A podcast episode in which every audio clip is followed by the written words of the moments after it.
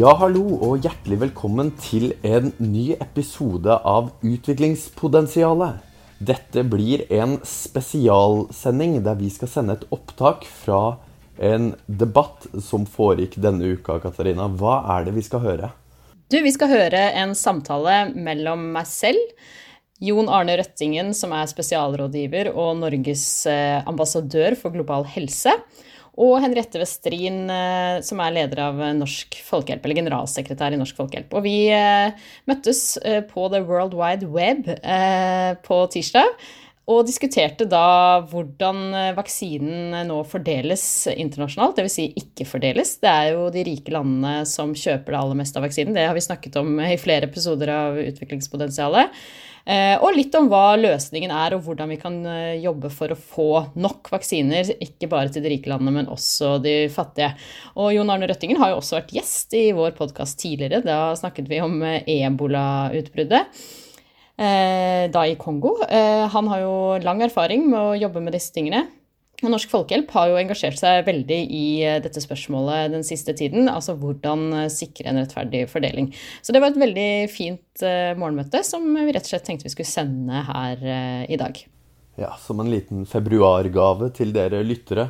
Så, men neste eh, uke er vi tilbake med en ordinær sending. Vi har ikke helt landa temaet ennå, men vi kan love at hovedfokuset ikke vil være på vaksiner for de av dere som nå holder på å slå av denne episoden fordi dere er så lei vaksineprat. Men eh, da sier vi rett og slett snurr debatt med Katarina Bu, Henriette Westrin og Jon Arne Røttingen.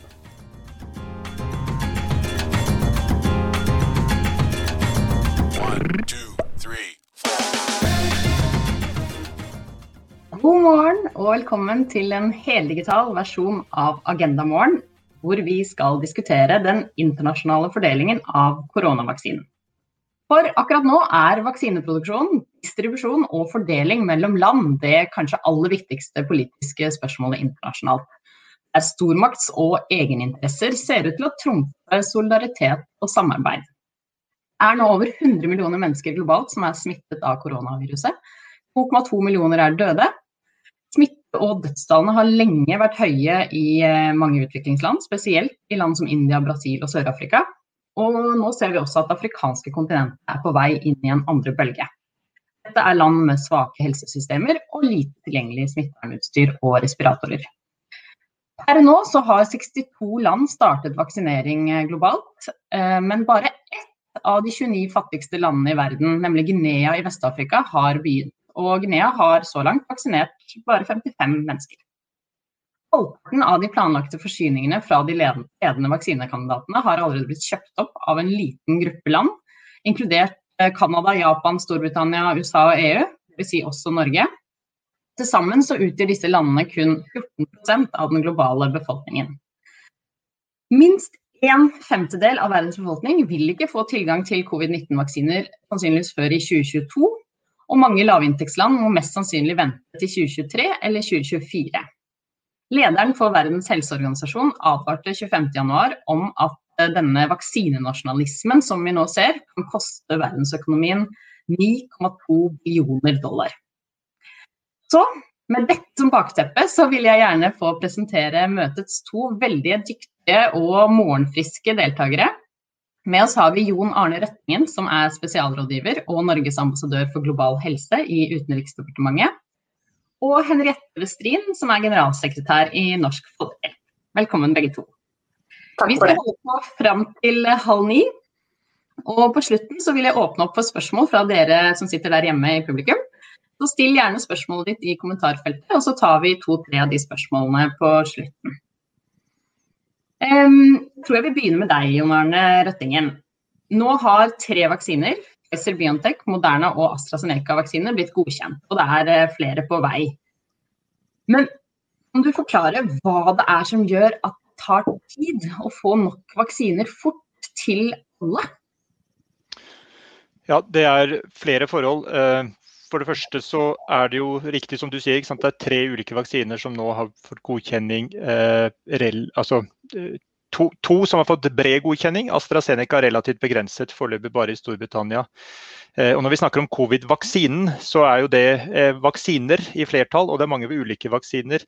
Og Det er nok hovedgrunnen nå til at det er så stor forskjell. det er at Dessverre så var det slik at de vaksinene som først viste seg å være effektive og få godkjenning, de hadde en profil som gjør de vanskelig å utnytte i de fattigste landene.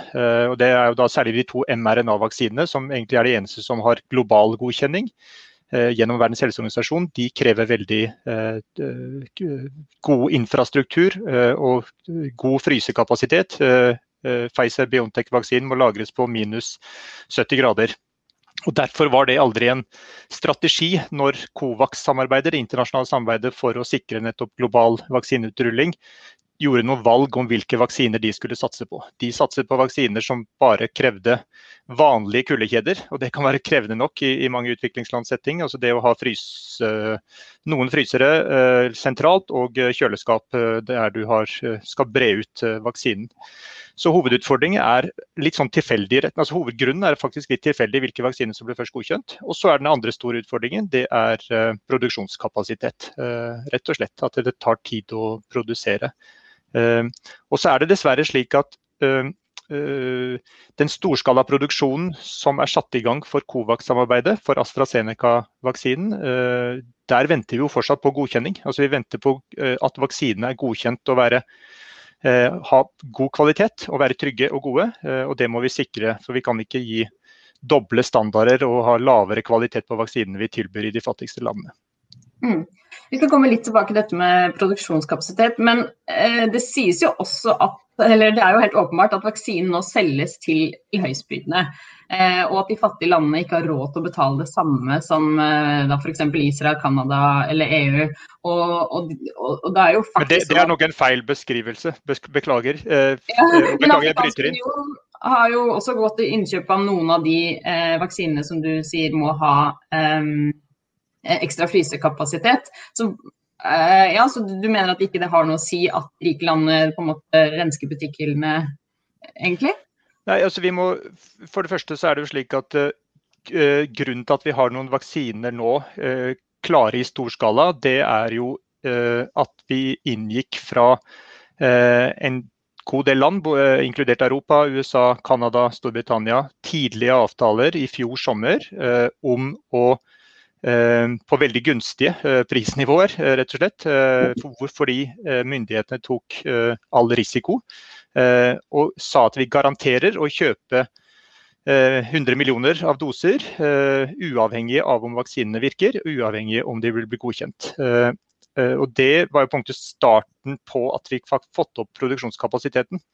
Og de prisnivåene var veldig lave. Og, og, med rette, fordi på en måte det myndighetene og det offentlige tar risiko. og Da er det helt unaturlig å, å legge inn en høy profittmargin eh, for de private selskapene.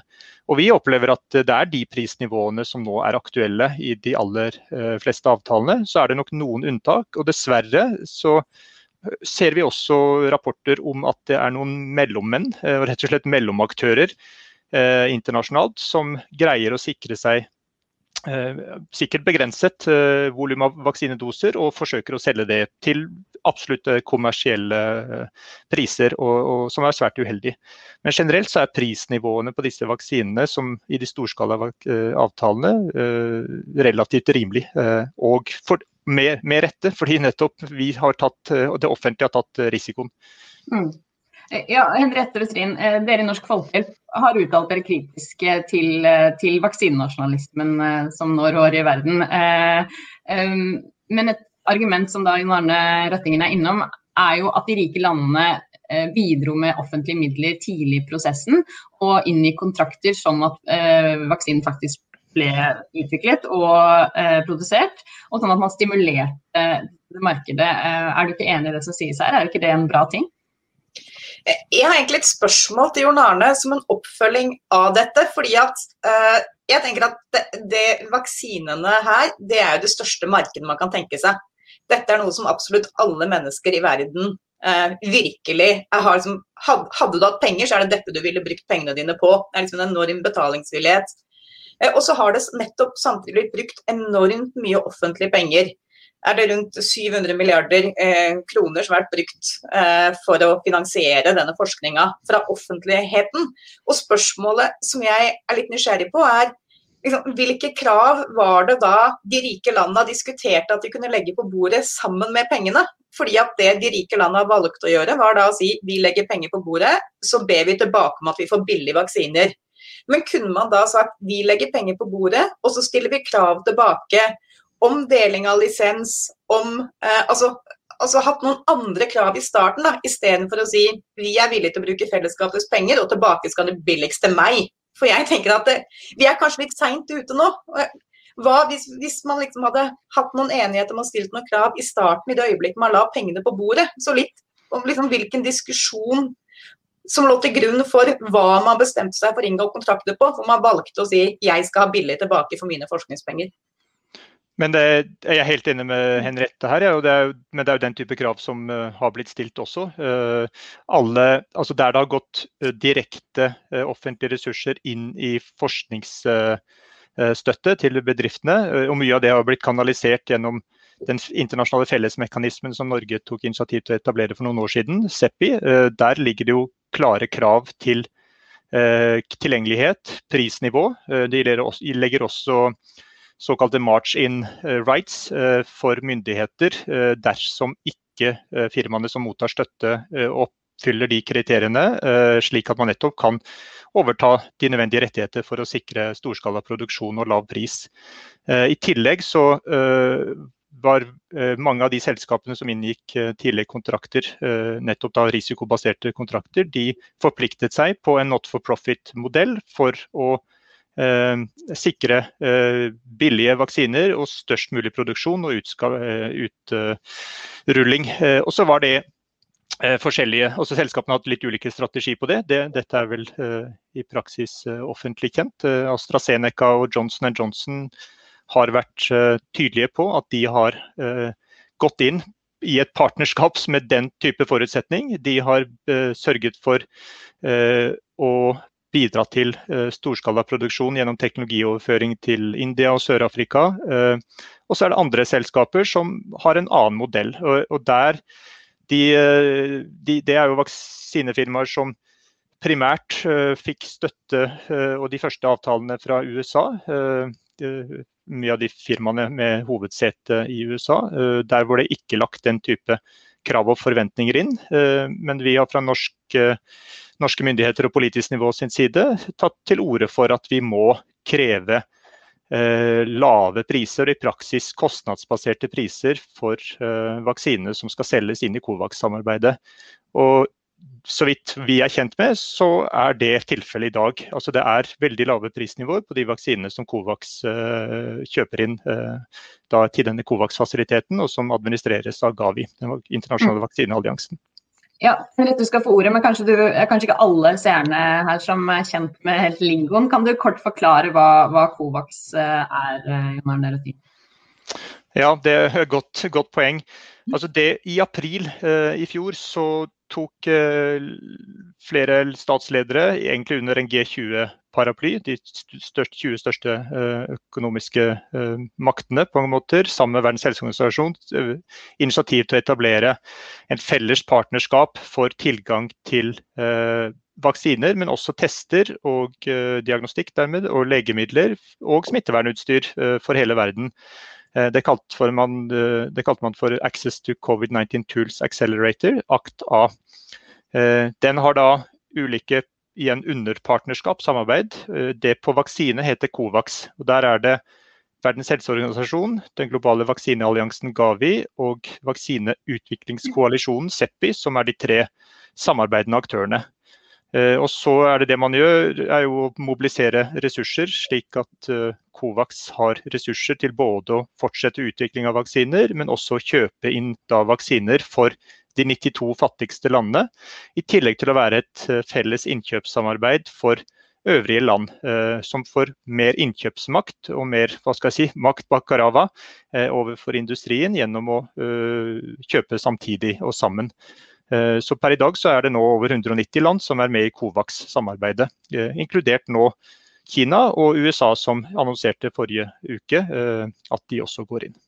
Mm. Men de kjøper ikke sine egne vaksiner der. Sånn, for målet til Covax var vel å sikre 20% dekning innen 2021. Egentlig til alle landene som ønsket å inngå, men da med fokus på utviklingsland. Eh, og så ser vi jo da likevel at de rike landene inngår egne avtaler, ikke gjennom Covax. Så har Covax ja, det... måte, blitt det resultatet dere håpet på i, i fjor eh, vår? Nei, i en ideell verden så hadde man ønsket én at Covax var etablert som en mekanisme før pandemien startet, uh, slik at man kunne starte dette innkjøpet uh, i tidlig fase. Uh, det tok tid å få Covax opp og stå som, en, som samarbeid. og det tar ikke minst tatt tid å mobilisere tilstrekkelig penger, fordi Covax må ha penger på bok før de kan inngå formelle kontrakter. De har ikke mulighet til å ta risiko, det har de altså rett og slett ikke lov til. og, og derfor har jo Norge tatt lederskap sammen med Sør-Afrika for å mobilisere eh, eh, penger til Covax. Eh, og så, vi, så, er det jo slik at da land allerede i mai-juni begynte å inngå disse samarbeidsavtalene, som jeg vil heller kalle det på mange måter, med legemiddelfirmaene for at det skulle starte eh, storskalaproduksjon eh, på risiko, og med betingelser om nettopp eh, eh, det som vi nettopp nevnte. ikke sant? Lav pris for, og, og, og global utrulling. Mm. Henriette, vær så god. Du hadde en kommentar egentlig til, ja, jeg, De kravene som Norge eh, da har tatt til orde for at skal stilles, tenker jeg at det er viktige og veldig gode krav. Men spørsmålet som jeg har, er litt hva hva menes med at man har tatt til orde? For hva betyr det å stille krav? Vi i sivilsamfunn vi har en tendens til å stille krav til regjeringa.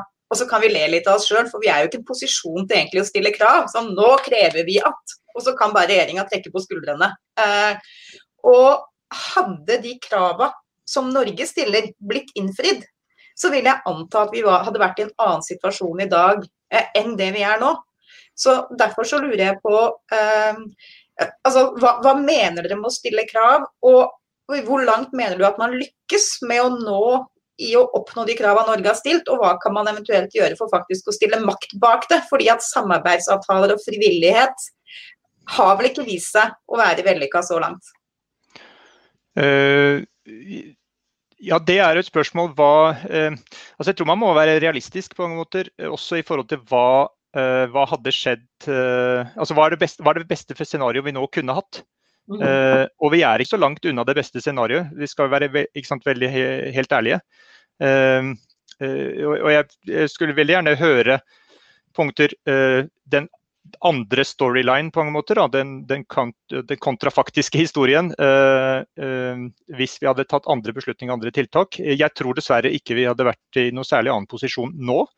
Men vi Eh, vil kanskje om et år være i en annen posisjon eh, hvis vi nå tar riktige valg versus ikke riktige valg. Eh, veldig mye handler egentlig For dette nå har vi faktisk brukt all produksjonskapasitet som er tilgjengelig i verden. Altså det, det, det maksimeres i alle, alle, kanaler. Nå må vi sørge for å opprettholde tydelige forventninger og krav til industrien på leveranser. Og nettopp at man følger prinsipper om at uh, her skal man levere verdi for pengene, og særlig verdi for de midlene som er da samlet inn for å særlig nå behovene i de fattigste landene. og Det tror vi at vi har en ganske bred politisk støtte for, men vi tror ikke det er mulig å få formelle regler eller eller forpliktelser på tvers av alle land til dette, men at vi heller må jobbe gjennom politiske forventninger, avtalene som inngås og i det samarbeidet som er etablert under Covax. Men jeg, men jeg skulle gjerne høre Henriette, altså, hva, hva, er den alternative hva, hva, hadde den alternative historien vært? Fordi, som jeg sa innledningsvis, er det den største risikoen, altså største uh, grunnen til at vi ikke er bedre stilt akkurat nå, er jo litt tilfeldig, rett og slett. At det var de mest usikre eh, vaksinekandidatene, altså mRNA-vaksiner som vi aldri før har hatt i stor skala, som viser seg både én å være mest effektive og komme raskest i målet. Det hadde ikke, altså Hvis jeg skulle eh, vedde på noe eh, i mai i fjor, når disse beslutningene i praksis ble tatt, eh, så hadde jeg ikke som fagperson eh, veddet på det. Mm, det er interessant. Eh, du skal få svare på det. og gjerne da en av de tingene dere i Norsk Folkehjelp jo har ment at Norge og andre rike land eh, kunne gjort eh, ved siden av da, eh, å gi midler til Covax, er å stemme for et forslag fra India og Sør-Afrika om å gi et midlertidig unntak for patentrettigheter i Verdens handelsorganisasjon, det vi gjerne kjenner som WTO. Um, og Hvordan vil en slik avtale bidra til å sikre vaksiner? Da er det altså snakk om å på en måte gi oppskriften eh, til eh, hvordan vaksinen lages til flere land, sånn at de kan produsere eh, denne, altså gjerne da en generisk vaksineversjon av den som nå er på markedet eh, i sine land. Hvordan mener dere at en sånn avtale ville bidratt til å øke eh, antall vaksiner til utviklingsland? Bare si at jeg er selvfølgelig helt enig i det Jon Arne Røttingen sier, at vi, vi kan ikke begynne å produsere vaksinene før de er godkjent. Eh, sånn at hvor langt vi hadde, Og det er jo først nå eh, AstraZeneca-vaksinen er godkjent, eh, som er en vaksine som er egnet for mer generisk produksjon, eh, og som det er mange som kan produsere. Sånn at eh, hvor vi hadde vært i dag, er jeg ikke sikker på eh, om vi hadde vært så veldig mye lenger. For det er jo nå vi får den vaksinen. Men spørsmålet er jo hvordan i det øyeblikket vi får den godkjenningen, vi kan få rulla ut så masse vaksineproduksjon som overhodet mulig. Og Der eh, mener nok vi i Norsk Folkehjelp sammen med en rekke andre land at det er mulig å få en høyere vaksineproduksjon dersom denne oppskriften hadde vært tilgjengelig. Vi har altså mange land i verden som er kapable til å produsere den type medisiner. Det er Sør-Afrika, det er India, det er Mexico, det er en rekke land eh, som kunne gjort det. Så vi mener jo at i det øyeblikket man hadde den type vaksiner godkjent, så burde det vært tilgjengelig for flere land å kunne starte produksjon. Og da ville det jo også vært sånn at da hadde man hatt en forutsigbarhet. For da kunne disse landene ha tenkt ok, her er det faktisk mulig å bygge en medisinproduksjon, for her vet vi at vi har en mulighet eh, til å gjøre det. Og så skal jeg si at jeg tror nok at det forslaget som lå på bordet fra WTO, ville det vært veldig vanskelig eh, å å få en enighet rundt. Det var et veldig omfattende eh, unntak eh, fra regelverket. Så kan jeg samtidig si at eh, jeg mener allikevel det har vært riktig av Norge å stemt for det, for å vise sitt prinsipielle syn, og hatt et prinsipielt syn som gikk i den retningen. Men utover det så kunne jeg jo ønske meg et Norge som nå gikk inn og tok en brobyggerposisjon, og så enda større grad enn man gjør i dag. Altså Norge har toppdiplomater innenfor dette feltet, og bruker de ressursene på å se hvordan kan vi sikre et midlertidig unntak, et snevrere unntak, som allikevel gir alle de landene som har en potensiell eh, vaksineproduksjon for disse vaksinene som nå kommer til godkjenning. For jeg tror det også ville kommet fellesskapet til nytte, også våre land. For det ville jo pressa prisen ned globalt. Og det ville jo igjen gjort at du kunne fått mer igjen for de pengene man samler inn innenfor Covax. Mm. Ja, for er det sånn at det står du, du, sa innledningsvis at all produksjon er i gang eh, globalt. Er det produksjonsfasiliteter i utviklingsland som kunne blitt brukt til å få flere vaksiner eh, hvis de bare hadde fått eh, på måte, oppskriften på, på, hvordan den lages. Og sånn sett kunne alle land fått mer vaksine, også Norge? Ikke det vi er kjent med, og ikke det store globale kartlegginger av produksjonskapasitet eh, dels gjennomført av Seppi, uavhengig for å nettopp se om maksimere produksjon, eh, har vist. Eh, og I teorien så Eh, skjønner jeg Henrettes eh, argumentasjon. Eh, det er også relevant for særlig medisiner som er kjemiske substanser som kan syntetiseres i et kjemisk fabrikk, for å si det sånn, og basert på en oppskrift. Og, og så punkter testes at det er det kjemiske substansen, og så blir godkjent. Vaksiner er annerledes. De er biologiske produkter eh, og krever en for det første mye mer krevende eh, produksjon. Eh, og I tillegg så er det slik at skal vi få raskest mulig godkjenning, så er det viktig å kunne vise at den for å kalle det det, AstraZeneca-vaksinen, som i og for seg da ikke lenger hadde vært en AstraZeneca-vaksine, men la oss si den vaksinen, ikke sant, som, la oss si kalle den Oxford-vaksinen, som jo er det genuine liksom, utgangspunktet hvis de hadde bare fått uh, sant, muligheten til å starte produksjon, enten fordi det var en åpen lisens eller at det var ikke hevding av patentrettigheter, og måtte starte fra scratch selv, så måtte de på mange måter satte i gang full uh, den biologiske kjeden uh, i utgangspunktet i India eller i Sør-Afrika. Da måtte vi ha sikret mye grundigere godkjenninger, og de måtte ha gjort, gjennomført egne studier for å vise at akkurat den vaksinen var like effektiv. Det man kan gjøre med samarbeidsavtaler, som jo tross alt nå er inngått både for AstraZeneca-vaksinen, for Johnson Johnson-vaksinen, for Novavax-vaksinene, de tre vaksinene som vi har mest tro på og ønske om skal brukes i utviklingsland, fordi de nettopp kan brukes i, i, under normale forhold, altså kuldekjedeforhold. Eh, de har inngått nettopp lisensavtaler for produksjon i både India og Sør-Afrika. Eh, og i, i, andre land for å øke produksjonen. Eh, så vi mener at det er den raskeste veien til målet. Eh, grunnen til at vi ikke og Dette vil bli et dilemma. så Vi, vi regner med å få godkjenning av AstraZeneca-vaksinen i Europa ganske raskt. Men det betyr ikke dermed at den AstraZeneca-vaksinen som Covax skal bruke, er godkjent. Fordi man må godkjenne hver enkelt produksjonslinje. og Det betyr at den store produksjonen som skjer i Seruminstituttet i India, og som også skal skje i Korea for Covax, det må også ha en egen selvstendig godkjenning. Hvis de hadde startet på scratch, så hadde det blitt en kjempeutfordring. For da måtte vi jo hatt mange flere tester og, og, gjennomførte studier. Nå kan de vise at de har overført teknologien fra Oxford i praksis, men vi må likevel godkjenne deres produksjonslokaler, og det er det Verdens helseorganisasjon som gjør nå. Så dette er ikke så enkelt på, i praksis som det er uh, i, i, teorien. Uh, og Derfor så tror jeg at der vi står i dag, så er dette raskeste veien videre øke, mm. altså, Veldig fint at disse tre selskapene har gjort sånne teknologioverføringsavtaler. Si at de må bare øke mer hvis de kan finne uh, firmaer i mellominntektsland uh, som Mexico, som, som Sør-Afrika, som uh, India, og øke produksjonen. Men det vi hører er at det er ikke flere som kapasitet. Og vi har sagt at hvis man kan vise til at enkelt mellominntektsland har produksjonskapasitet gjennom firmaer som ikke er i bruk, Eh, så må det komme på bordet. Og, og, vi kommer til å da stille krav rett og slett, til at uh, firmaene inngår teknologioverføringsavtaler til disse. Foreløpig så finnes det ikke slike eksempler, dessverre. Mm. Eller kanskje heldigvis.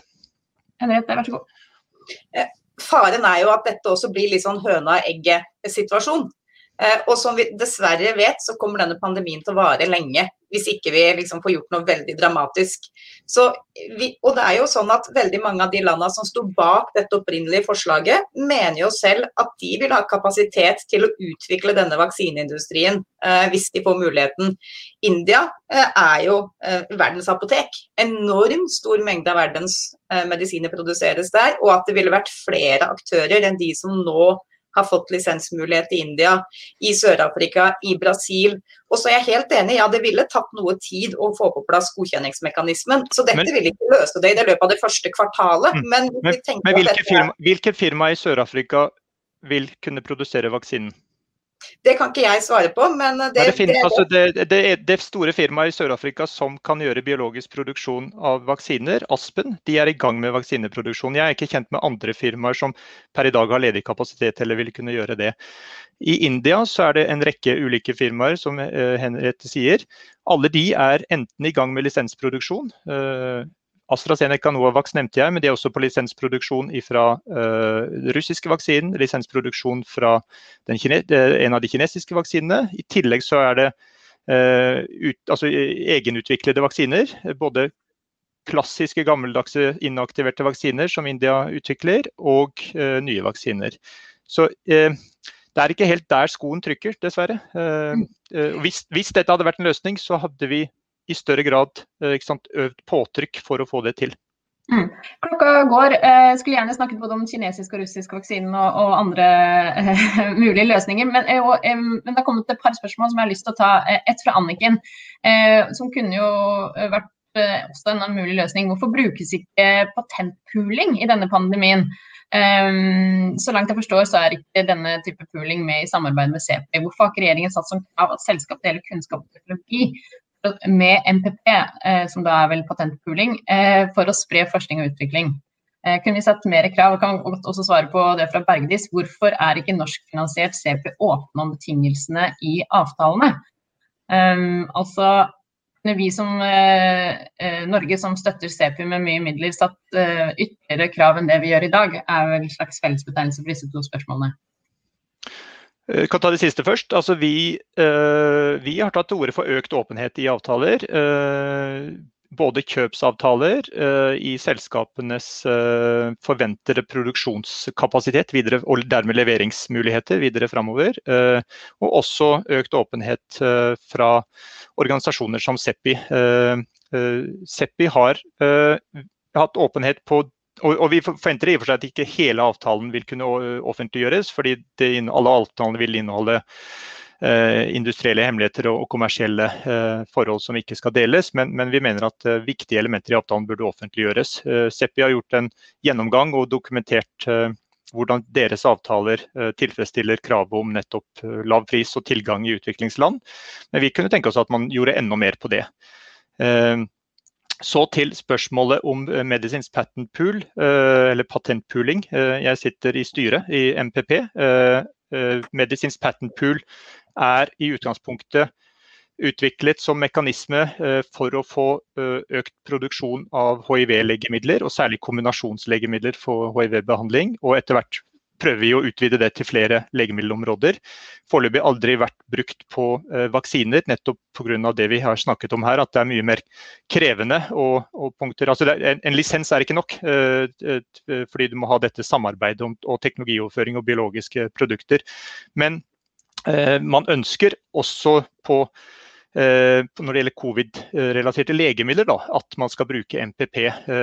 Eh, så er dilemmaet der at på covid-relaterte legemidler så har vi jo dessverre ingen eh, nye legemidler som har vist seg å være veldig effektive. Eh, og Derfor har ikke MPP egentlig hatt noe å jobbe med eh, så langt. man har en begynnende dialog med noen firmaer som har legemidler under utvikling. men de er ikke som sagt modne for utrulling, fordi det finnes ikke informasjon om at de, at de, virkelig har så stor effekt. Eh, og på legemiddelsiden er det jo kun det gamle uh, generiske legemiddelet dexametason, altså som ikke er patentbeskyttet lenger, som uh, har vist seg å ha robust effekt for alvorlig, uh, kritisk alvorlig syke pasienter. Mm. Nå er dessverre klokken blitt eh, halv ni. Dere skal få lov til å få et eh, halvt minutt hver på å avslutte. Eh, og svar gjerne på hva, eh, gjerne fra deg, Henriette, hva det er du ønsker å se fra det internasjonale samfunnet og fra Norge nå eh, framover eh, for å sikre vaksiner til fattige land. Og gjerne fra deg, Jon Arne Røttingen, hva du tror eh, vil, vil, verden og også fattige land få nok vaksiner i løpet av 2021 og senest 2022? Det er vel det store spørsmålet alle stiller seg, er f.eks. det at de skal få eh, overskuddsvaksiner fra rike land, på en måte det som ender opp med å bli løsningen. Vær så god, Henriette. Takk for det. Eh, og jeg vil starte med å si at vi syns at Covax var en viktig og god idé. Eh, men det er et problem at den har vært så lite omfattende at selv om den hadde vært fullsuksess, så ville det i for liten grad dekket de behova som land har. Fordi at 20% vaksine ville for Sør-Afrika bare dekke det antallet folk som er hiv-positive. Eh, men tanken å jobbe videre med ideer som Covax og sørge for at den er omfattende nok, eh, det er viktig. Men vi mener da at det må suppleres med deling av oppskrifter og teknologi og kompetanseoverføring. Og tror nok ikke at det kan baseres på frivillighet, men at det burde være en forutsetning for at det offentlige skal skyte inn forskningsmidler.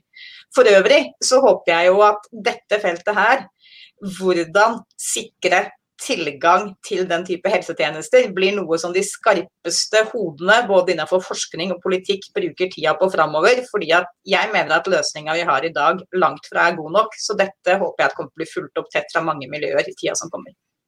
Mm. Vær så god, Jon Arne løsningen Et av de skarpe hodene.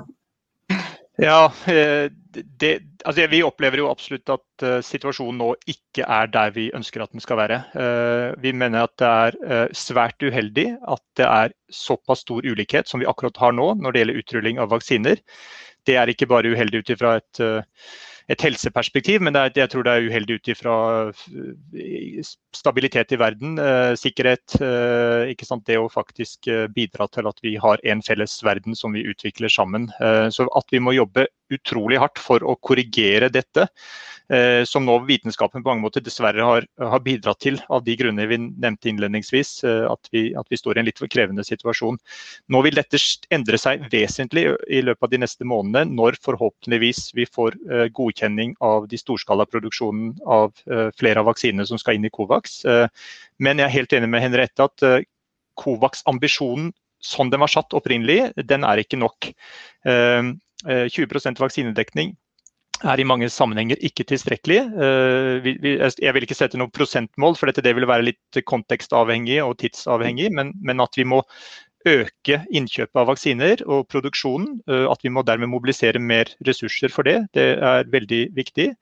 Eh, og at det krever et fortsatt sterkt internasjonalt samarbeid og et samarbeid mellom offentlige aktører og legemiddelfirmaer og andre som kan bidra veldig, jeg skjønner veldig godt de landene som nå er i et ekstremt skvis. Altså de var, hadde ikke mulighet for å gå inn på risikobaserte avtaler tidlig og dermed gjøre tidlig innkjøp. Nå har de tunge forventninger fra sine befolkninger om at de ønsker å starte vaksinering. Altså, vi har jo veldig tett dialog med Sør-Afrika og sørafrikanske myndigheter. Eh, det er mange som presses til å gjøre ekstra bilaterale avtaler. Det er da de oppdager også et, et, litt uryddig marked av mellomaktører. Ikke bra i hele tatt. Eh, jeg ønsker at vi bruker Covax også som en koordineringsmekanisme. At midler som er finansiert gjennom Det afrikanske union, gjennom Verdensbanken og andre, at vi sørger for at de virker best sammen, og at ikke vi etablerer i praksis en spille, altså en, et markedsplass hvor uh, aktører kan utnytte dette. Ehm, og det, det, krever samarbeid. Det krever absolutt vaktbikkjefunksjon fra sivilsamfunn, eh, men eh, også hva skal jeg si, eh, realisme i forhold til hva er de viktigste knappene å trykke på. Vi er opptatt av løsninger. Vi er opptatt av å sikre global rettferdig tilgang til vaksiner. Og sikre rask utrulling og sikre at vi kan få kontroll på pandemien. For det gjelder også oss her i Norge. Nå har vi fokusert på resten av verden. Men det er jo slik at i en ren egeninteresse så må vi sørge for at verden får kontroll. Eh, dette er ikke bare bistand og humanitær arbeid, dette er faktisk for også å hjelpe innbyggere i Norge. Mm, helt, helt, åpenbart. Ingen er trygge før alle er trygge. Da er det dessverre gått over tiden også. Eh, hvis du ikke med deg hele arrangementet, så kan du se det i opptak på Tankesmien Agendas Facebook-side. Tusen takk til Jon Arne Røttingen og Henriette Westrin for veldig kloke perspektiver. Denne debatten er nok ikke over. Også til kollega Havon Begsi for det tekniske, og ikke minst til alle dere som fulgte med og stilte spørsmål underveis. Og Ønsker du å høre mer om global helse og den internasjonale fordelingen av koronavaksinen, så kan jeg helt til slutt anbefale Tankesmien Agendas podkast 'Utviklingspotensialet'.